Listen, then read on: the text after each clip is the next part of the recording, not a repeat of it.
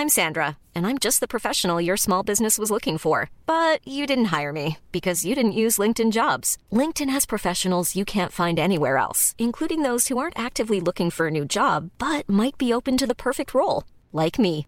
In a given month, over 70% of LinkedIn users don't visit other leading job sites. So if you're not looking on LinkedIn, you'll miss out on great candidates like Sandra. Start hiring professionals like a professional. Post your free job on linkedin.com/people today. Les amis, bienvenue, j'espère que vous allez tous très bien, très content de vous retrouver pour ce nouvel épisode de Côté Mondial, c'est l'Angleterre. Ce sera donc la perfide Albion en face de notre équipe de France samedi prochain, le dernier match de ces quarts de finale. L'Angleterre qui a battu le Sénégal 3-0, deux buts juste avant de rentrer au vestiaire signé Jordan Henderson à la 38e sur un service de Jude Bellingham, fantastique action qu'on va analyser. Le but d'Harry Kane, celui-là crucifie définitivement les champions d'Afrique et Saka au retour des vestiaires juste avant l'heure de jeu, avant que l'Angleterre contrôle totalement la fin de match. Un succès donc pour les hommes de Gareth Southgate, la déception pour les partenaires d'Ismail Assar et grosso modo des Anglais qui n'ont pas fait dans le détail, même s'ils ont vraiment souffert au départ.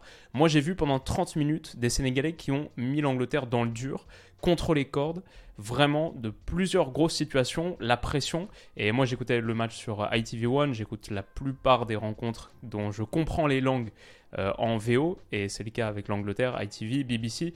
Les commentateurs pendant 30 minutes étaient en grande, grande souffrance et un peu en panique. Et ça se comprend parce qu'il y a eu plusieurs bonnes incursions, même au sein de cette, au milieu de cette charnière centrale, Harry Maguire, John Stones. En l'occurrence, Boulaïdia, bon, il est repris au dernier moment par Maguire, même de manière un petit peu heureuse. On a vu à plusieurs reprises la pression qui a été portée sur Jordan Pickford ici par l'intermédiaire d'Ismail Assar. La défense sénégalaise qui tenait bon et qui remportait même pas mal de duels aériens. Ça, c'est une image de Khalidou Koulibaly sur Harry Kane au quart d'heure de jeu.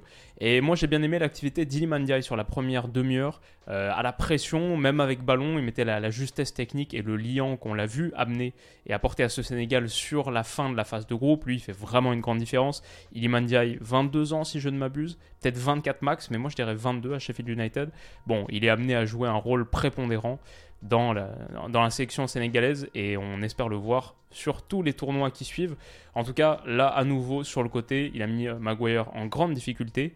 Et ouais, une demi-heure vraiment, vraiment réussie par le Sénégal. Ils auraient pu prendre l'avantage. Typiquement sur ce ballon d'Harry Maguire, cette relance qui est interceptée là au milieu de terrain. Projection dans la foulée, peut-être de 6.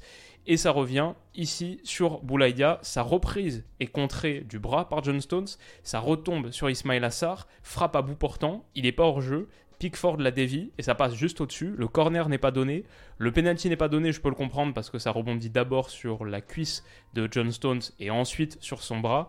Mais comme on sait, parfois c'est un petit peu litigieux, surtout quand le bras est aussi haut, perpendiculaire. Bon, moi je siffle pas du tout penalty là-dessus, mais tout ça pour dire que l'Angleterre souffre, passe à pas grand-chose de concéder le premier but, surtout sur l'occasion qui suit. Bon là on voit encore de la pression d'Iliman qui était très très actif. Là, à nouveau, ça conduit Maguire à un dégagement lointain. Sur la première demi-heure, c'était tendu et l'Angleterre créait pas grand-chose. Je pense qu'on a vraiment vu sur la première demi-heure les travers de cette Angleterre sur sa phase de possession, de circulation, où c'était vraiment très très lent. Euh, tempo hyper lent, beaucoup dans sa moitié de terrain. Bon, grosso modo, ça faisait le U auquel on est habitué. Et il n'y avait pas grand chose qui était créé parce que Bellingham était vraiment un cran plus haut, Henderson aussi. Il n'y avait que Declan Rice. Et Declan Rice, comme option pour faire progresser le jeu, surtout quand il est pris entre deux. En l'occurrence, le 4K2 sénégalais, c'était comme vous voyez Boulaïdia et Iliman Ndiaye qui étaient aux avant-postes. Bon, c'était très difficile pour l'Angleterre de progresser et ils ont régulièrement perdu des ballons dangereux à l'intérieur de leur moitié de terrain. Comme ici, un ballon récupéré, bah, je pense que c'est par Ismaël Assar, ouais, qui remet sur Nampalis, non, qui fait mine de revenir sur Nampalis Mendy, mais justement, il y a ce petit crochet où il revient sur lui-même et donne un excellent ballon à Boulaïdia. Bon, là, la défense anglaise est totalement prise à revers. Petit ballon entre Henderson et est-ce que c'est Luke Shaw qui est revenu? Non, c'est Kyle Walker, entre Henderson et Kyle Walker, parce que Luke Shaw est bien sûr de l'autre côté là. Pour Boulaïdia, trouvé dans la mini profondeur, sa frappe est cadrée, elle est sortie de la main gauche par Pickford, énorme arrêt qu'il réalise. Ça c'est à la 31e minute de jeu.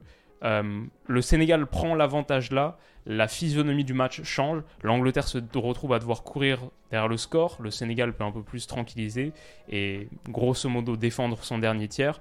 Franchement, super super entame de match des Sénégalais. Le truc, c'est que, et là on le voit à nouveau, moi je trouve que Ismail Assar, et ça c'est un truc à retenir pour les Anglais, pour les Français qui vont jouer l'Angleterre dans quelques jours, euh, Bappé dans cette zone, même face à Kyle Walker, même face à Kyle Walker, il y a des différences à faire sur les côtés de la défense anglaise. On a vu Walker en grande difficulté physiquement face à Ismail Assar, face à ses percées, et ici euh, obligé de concéder la faute. Un truc à retenir, ça c'est la réaction des supporters anglais à la 38e, on joue 37-40. Heureusement pour eux et pour les commentateurs que j'étais en train d'écouter, ils vont pas avoir trop le temps de douter et de souffrir, parce que quelques secondes après ça, 10 secondes après ça, séquence de grande, grande classe. On a vu une Angleterre qui a souffert pendant une demi-heure, et après on a vu une Angleterre qui a tellement de qualités individuelles, tellement de qualités individuelles, qu'elle peut reprendre contrôle des débats et mettre beaucoup, beaucoup de classe dans la rencontre. Ici, Luke Shaw passe le long de ligne pour Phil Foden, là. Le screenshot rend pas justice à la qualité de l'action, mais sa déviation en une touche talonnade magnifique pour Harry Kane, qui peut contrôler, temporiser. La sortie de Khalidou Koulibaly, il la maîtrise, et ça c'est un truc que Kane fait très bien, c'est un super contrôleur du temps et du tempo des actions, même les attaques rapides. Euh, c'est un super contre-attaquant, mais pas forcément pour finir, même si quelques minutes plus tard il plantera un but d'attaque rapide, mais très très, bonne, euh, très bon attaquant rapide, parce que ça c'est pas forcément une contre-attaque, une transition offensive, mais très bon attaquant rapide pour mettre le ballon qui fait mal. La passe euh, poignard, dague, ici, c'est celle qui met à destination de Jude Bellingham, qui s'est super bien projeté dans l'intervalle entre Khalidou Koulibaly qui est monté et Abdou Diallo. C'est un peu la panique là dans cette défense sénégalaise qui doit désormais défendre le grand espace. Bellingham parfait sur Abdou Diallo, il lui fait un petit numéro, contrôle du tempo, ralentit un peu sa course et au dernier moment, le petit espace pour mettre le centre en retrait à destination de Jordan Anderson, qui lui aussi s'est bien projeté et finit superbement bien. La finition, elle est vraiment, vraiment, euh, mérite distinction aussi. Ça fait un 0 pour l'Angleterre. Et là, c'est le vrai coup de poignard. On sait que ça va forcément être difficile. Ça allait forcément être un affrontement difficile, ce huitième de finale contre l'Angleterre pour le Sénégal. À 0-1, c'est même un, nouveau, un nouveau match et un nouveau monde qui s'ouvre. Et là, ça ressemble quasiment à une mission impossible. Belle célébration entre Jude Bellingham et Jordan Anderson. On sent que ce, groupe vit bien, grosse qualité mentale. Et même s'ils ont dû courber, les chines et souffrir pendant 35-40 minutes, derrière, ils ont la résilience. C'était le mot-clé employé par Gareth Southgate dans son interview d'avant-match. Résilience et expérience. Ils l'ont montré dans des quantités énormes.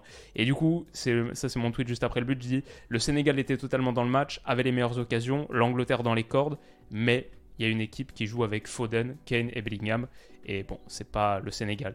Et Foden, Kane, Bellingham, les trois qui sont vraiment pour moi les plus importants sur le but, avec Anderson à la finition, les trois qu'on va revoir exactement quelques secondes plus tard, quelques minutes plus tard, dans le temps additionnel de la première période, combinés sur le but du break. Euh, ballon ici, est-ce que c'est 6 Je ne sais pas, mais en tout cas, ballon mal contrôlé.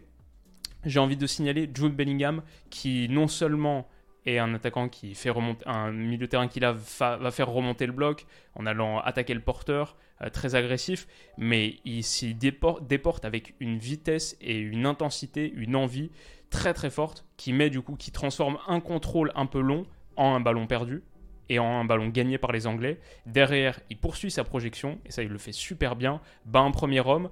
Une fois qu'il enchaîne son deuxième crochet, là c'est sur Abdou Diallo qui est, sorti euh, cadré. Deuxième crochet et donne du gauche. Ça c'est cet enchaînement, il est super bien fait par Abdou Diallo. Hop, et ensuite peut donner du gauche pour pas perdre de temps sur une attaque rapide comme ça. Le but c'est vraiment euh, ne perdre aucun temps, conserver l'avantage que tu t'es créé initialement.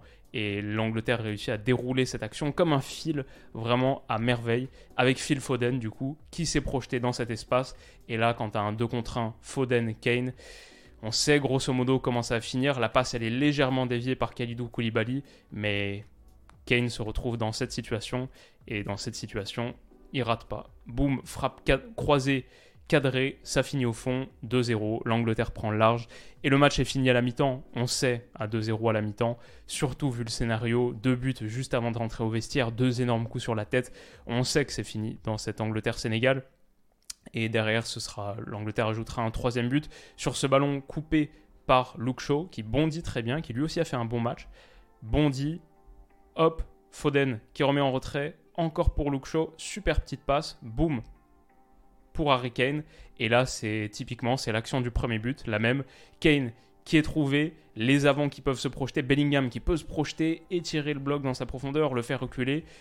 Kane, super petit dribble, ça revient sur Foden, qui élimine, en l'occurrence c'est Sabali je pense, sur le côté droit, et son centre est parfait à destination de Bukayo Saka, dont la reprise est nickel aussi, boum, 3-0. Et c'est très très simple quand ces Anglais, quand ces jeunes Anglais, Foden, Saka, Kane, Bellingham, Kane qui est moins jeune évidemment, Bellingham, mais ce, talent, et t'as même pas eu à faire sortir des gars tombants, les Marcus Rashford, Jack Grealish, etc. À la 57e, ça fait 3-0 pour les Anglais, et ils ont joué avec ballon. Ils ont eu 25, 20, 25 minutes de jeu, mais c'est suffisant pour euh, totalement détruire le Sénégal. Et donc là, c'est sur la dernière demi-heure. Sur la dernière demi-heure à 3-0, il y aura 6 tirs à 1 pour les Sénégalais, quasiment 50-50 de possession. L'Angleterre, grosso modo, fait entrer Mount, Grealish, Rashford, Phillips et d'ailleurs fait tourner, contrôle la fin de match. Il se passe quasiment rien dans la dernière demi-heure. Et cette Angleterre de Southgate, elle a, je trouve, marqué une très très grosse performance sur ce huitième de finale de Coupe du Monde face à des Sénégalais qui l'ont menacé, qui l'ont mis dans de grandes difficultés sur la première demi-heure. Bah, elle a su faire le dos rond, elle a su rebondir, elle a montré qu'elle pouvait te tuer, absolument te déchirer en attaque rapide. Et ça, c'est l'adversaire de l'équipe de France samedi. Donc ça va être un match France-Angleterre. Pour l'instant, ça se profile comme étant le choc de cette Coupe du Monde. On verra si on a quoi, un Espagne-Portugal euh, aussi dans quelques jours en fonction des, résultats des huitièmes. Mais cette Angleterre-France va valoir son pesant d'or. Et ce Sénégal qui a eu une très très bonne première demi-heure, bon, aura pas été capable de tenir la durée. Et peu d'équipes vont en être capables face à ces Anglais. Match impressionnant et match réussi. Des Anglais de Jude Bellingham, ça fait une victoire 3-0, une accession au quart de finale. Mes pronos, ma section pronos je vous réfère à la vidéo que j'ai sortie il y a quelques jours. Maintenant, il y a 4 de ces huitièmes de finale qui, ont été joués et dont on connaît l'issue.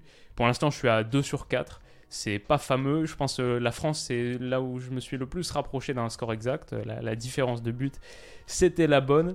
Mais si vous voulez connaître mes pronos, ma preview de Japon-Croatie et de Brésil-Corée du Sud, qui sont demain, demain après-midi et demain soir, et après-demain, bien sûr, Portugal-Suisse et le dernier match Espagne-Maroc que j'attends avec grande, grande impatience. Rendez-vous demain pour ça. Prenez soin de vous et de vos proches. Passez une excellente semaine qui démarre. Et on se dit à demain pour l'analyse de toutes ces belles rencontres. Bisous.